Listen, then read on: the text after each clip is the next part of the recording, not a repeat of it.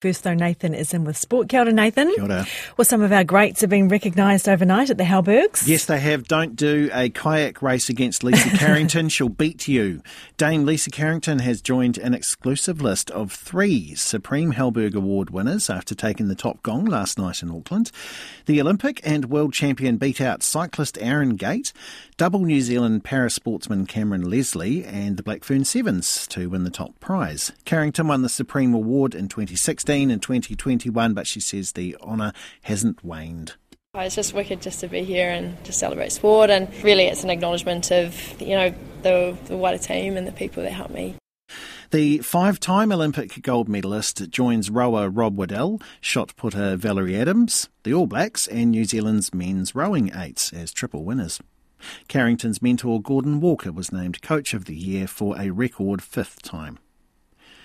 Dunedin swimmer Erika Fairweather has narrowly missed out on another gold at the Swim World Championships in Doha. The 20 year old went into this morning's 200 metres freestyle final as the fastest qualifier, but it was Hong Kong's Siobhan Haughey who won by 0.88 of a second with Fairweather taking silver. Fairweather won the 400 metres freestyle on Monday. That's New Zealand's first ever World Championship gold.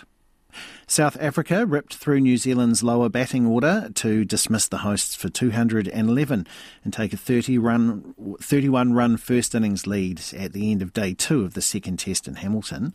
Off spinner Dane Piedt took five wickets as the Proteas removed the last seven New Zealand batters for 66 runs. Day three begins at 11.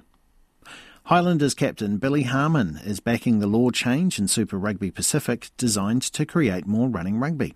The change to the offside rule was introduced this week ahead of next week's opening round in a bid to reduce kicking duels.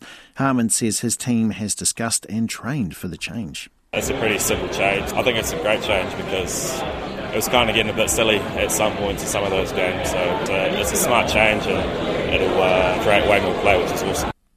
The Highlanders play the Crusaders in Methven in their final pre-season game tomorrow afternoon.